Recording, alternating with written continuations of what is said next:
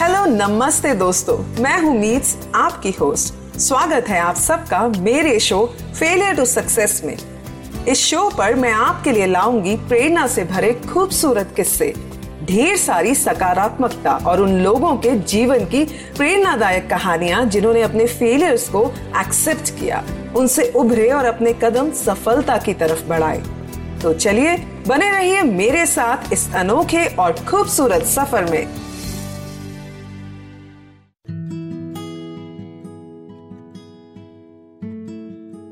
नमस्ते दोस्तों, कैसे हैं आप सब?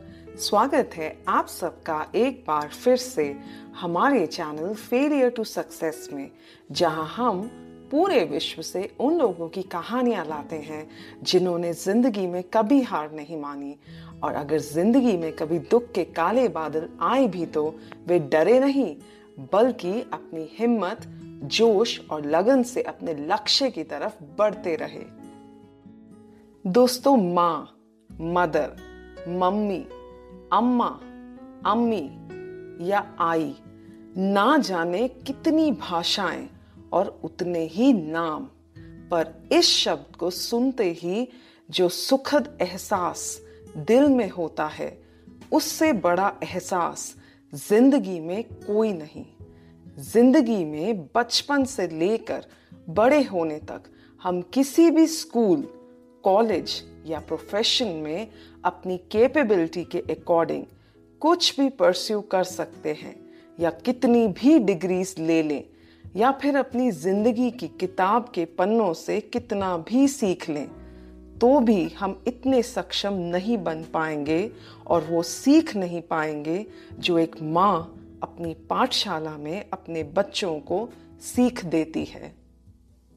वर्साटिलिटी बड़ा दिल, कोमल, शांत बैलेंस्ड हिम्मत डेडिकेशन विल पावर उनकी डांट, उनकी सीख, और ना जाने ऐसी अनगिनत क्वालिटीज हम सभी अपनी माँ से रिलेट कर सकते हैं। और अगर हम अपनी ज़िंदगी के महत्वपूर्ण पलों को याद करें तो अपनी माँ को हमेशा किसी ना किसी किरदार में देखेंगे। एक इंसान और इतनी सारी क्वालिटीज और इतने सारे किरदार। कभी कोई दोस्त ना हो तो दोस्त बन जाती है। अगर कभी हिम्मत चाहिए हो तो कोई किताब या फिर सीख काम नहीं आती।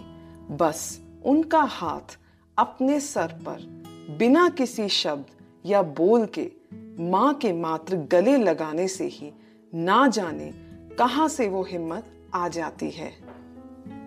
ऐसा होता है माँ का प्यार और उसकी ममता, जो सारे कवचों से भी ज़्यादा सुरक्षा देती है। दोस्तों, कितने खुश नसीब होते हैं वो बच्चे जिनको अपनी माँ का प्यार मिलता है। पर कभी सोचा है उन बच्चों के बारे में जिनके सर पर उनकी माँ का हाथ नहीं होता या किसी कारणवश उनको अपनी माँ का प्यार नसीब नहीं होता।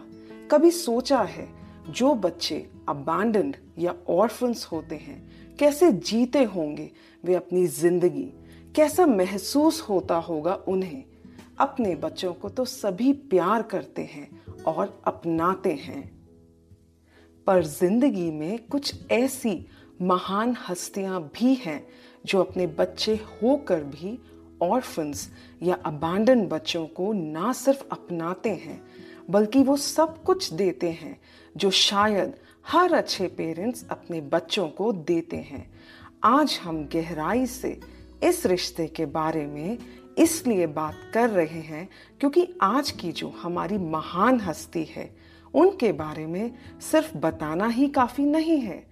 उन्होंने ज़िंदगी में इतने दुख सहे हैं कि शायद कोई आम आदमी होता तो वो ज़िंदगी की बाजी को हार चुका होता। उन्होंने बहुत तकलीफों से ना सिर्फ़ खुद के बच्चों को जन्म दिया, बल्कि इतने संघर्षों के बाद भी हिम्मत दिखाई और हज़ारों अनाथ बच्चों को गले लगाया। उनको अपनाया, अच्छी एजुकेशन दी, उनको लाइफ में सेटल किया।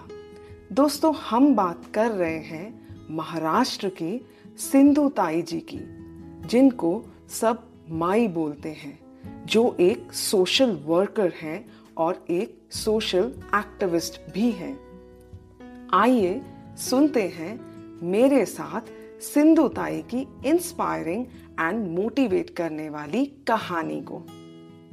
सिंधु ताई का जन्म 14 नवंबर 1948 महाराष्ट्र के वर्धा डिस्ट्रिक्ट के पिंपरी मेघे गाँव में हुआ था।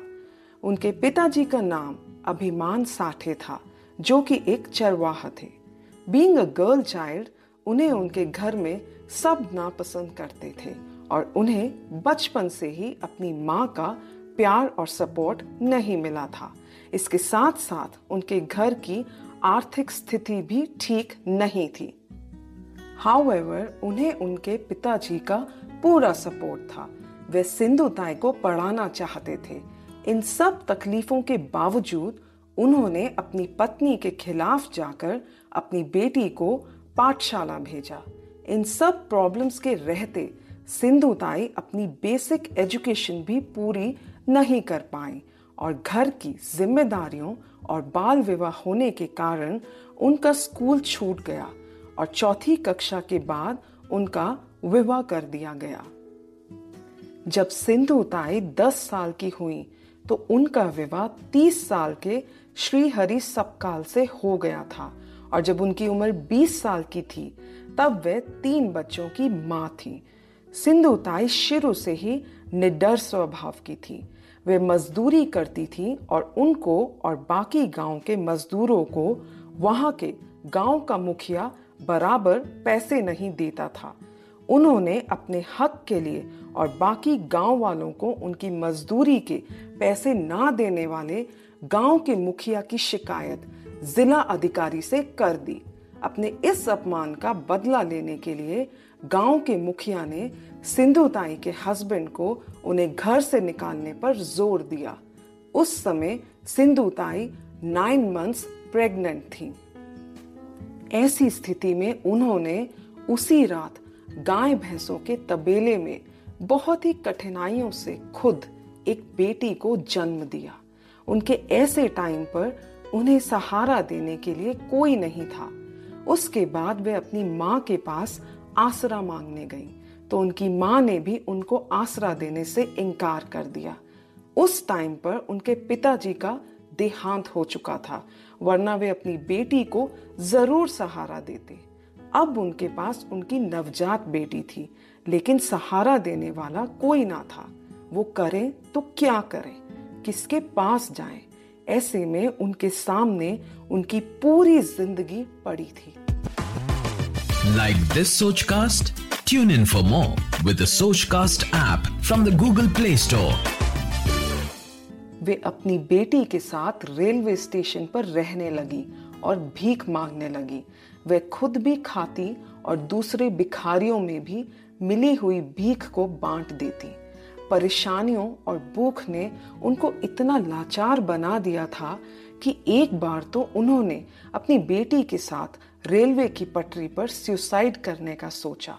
अपनी बेटी को अपने साथ ले जाकर और उसको अपनी गोद में रखकर वे रेलवे ट्रैक पर बैठ भी गईं।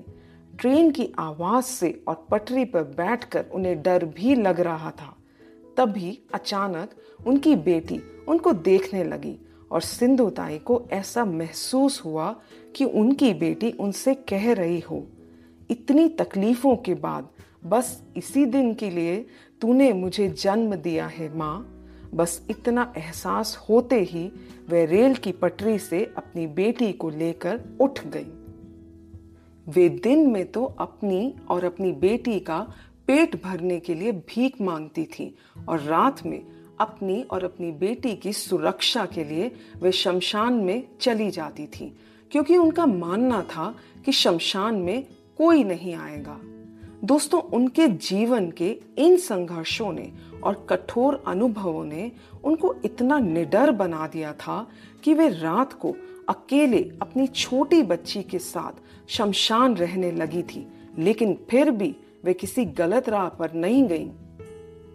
इनफैक्ट इन सब संघर्षों ने उन्हें यह सोचने पर मजबूर कर दिया कि वे अगर आज ज़िंदा हैं तो क्यों हैं और इन्हीं संघर्षों के दौरान उन्हें एहसास हुआ कि देश में कितने सारे बच्चे हैं जो अनाथ हैं या जिनके पास माँ नहीं है, जिनकी उंगली पकड़कर आगे ले जाने वाला और जिनको गले लगाने वाला कोई नहीं है। और उसी क्षण उन्होंने निर्णय ले लिया कि जो भी अनाथ बच्चा उनके पास आएगा, वे उसकी माँ बनेंगी। उसके बाद उन्होंने अपना पूरा जीवन अनाथ बच्चों की सेवा के लिए समर्पित कर दिया। इसीलिए उन्हें माई, यानी माँ की उपाधि दी गई है। दोस्तों, सिंधु ताई का दिल इतना बड़ा है, जब उन्होंने ये निर्णय लिया कि वे अनाथ बच्चों की माँ बनेंगी। इस नेक निर्णय के साथ साथ उन्होंने एक कठिन निर्णय भी लिया। उन्होंने सोचा कि जब वह इन बच्चों की माँ बनेंगी तो उन बच्चों को उनकी माँ का पूरा ध्यान और प्यार मिलना चाहिए। तो उनके मन में बहुत संघर्ष चल रहा था कि या तो वे अपनी बेटी की माँ बन जाएँ, या फिर दूसरे बेसहारा बच्चों की। और साथ ही साथ उनके मन में आवाज़ उठी कि अगर अपनी बेटी का पालन पोषण उन अनाथ बच्चों के साथ किया तो उनसे कहीं कोई भेदभाव ना हो जाए। तब उन्होंने डिसाइड किया कि वे अपनी खुद की बेटी को अपने से दूर रखेंगी और उन्होंने अपनी बेटी को पुणे में एक ट्रस्ट को गोद दे दिया। दोस्तों, आमतौर पर कोई भी माँ अपने बच्चे के लिए कंसर्न रहती है, लेकिन सिंधु ताई सिर्फ़ साहस का ही प्रतीक नहीं, उन्होंने अपना ये बलिदान करके ये प्रूफ कर दिया कि इंसान सिर्फ़ पढ़ाई या नाम कमाने से ही बड़ा नहीं बनता ज़िंदगी कभी कभी हमें ऐसे मोड़ पर ले जाती है या फिर इतने अनुभव करा देती है कि जहाँ इंसान सोचने पर मजबूर हो जाता है कि ये ज़िंदगी, ये चैलेंजेस हमारी लाइफ में क्यों आते हैं और माई जैसी महान हस्तियों से हमें यह सीख मिलती है कि इस ज़िंदगी का कोई मकसद है। यह हमें कठोर बनाने नहीं, बल्कि माई बोलती हैं इस ज़िंदगी से कुछ सीखो, तुम उठो, आगे बढ़ो और दूसरों का भी सहारा बनो। उन्होंने अपने जीवन में हज़ार से भी ज़्यादा बच्चों को गोद लिया, उनको पढ़ाया, अच्छी एजुकेशन दी, उनकी शादियाँ कराई। आज उनके परिवार में कोई बच्चा प्रोफेसर है, कोई लॉयर, कोई स्टाफ नर्स तो कोई डॉक्टर, और उनमें से बहुत सारे बच्चे खुद का अनाथ आश्रम भी चलाते हैं और उनकी खुद की बेटी आज लॉयर है। अपनी इन अचीवमेंट्स के लिए सिंधु ताई को कुल 273 नेशनल एंड इंटरनेशनल अवार्ड से सम्मानित किया गया है, जिनमें अहिल्या बाई होलकर अवार्ड भी शामिल है, जो महाराष्ट्र राज्य द्वारा स्त्रियों और बच्चों के लिए काम करने वाले समाजकर्ताओं को मिलता है। पुरस्कार में मिली धन राशि का सारा उपयोग वे अनाथ आश्रम के लिए करती हैं। उनके अनाथ आश्रम पुणे, वर्धा, सासवड़, महाराष्ट्र में है। ईयर 2010 में सिंधुताई की लाइफ पर बेस्ड एक मराठी फ़िल्म भी बनाई गई, जिसका नाम है मी सिंधु ताई सबकाल। जो fifty fourth London film festival के लिए भी चुनी गई थी। सिंधु ताई के पति जब 80 वर्ष के हो गए, तब वे उनके साथ रहने के लिए आए। उन्होंने अपने पति को माफ़ कर अपने पति को एक बेटे के रूप में स्वीकार किया और कहा कि अब वे सिर्फ़ एक माँ हैं और आज वे सबको बड़े गर्व से बताती हैं कि उनका पति उनका सबसे बड़ा बेटा है। सिंधु ताई कविता भी लिखती हैं और अक्सर वे कविताओं के माध्यम से वे सबको बताती हैं कि ज़िंदगी जीने के लिए है। वे कहती हैं कि तुम खुद के लिए तो जीते हो, थोड़ा औरों के लिए भी जियो।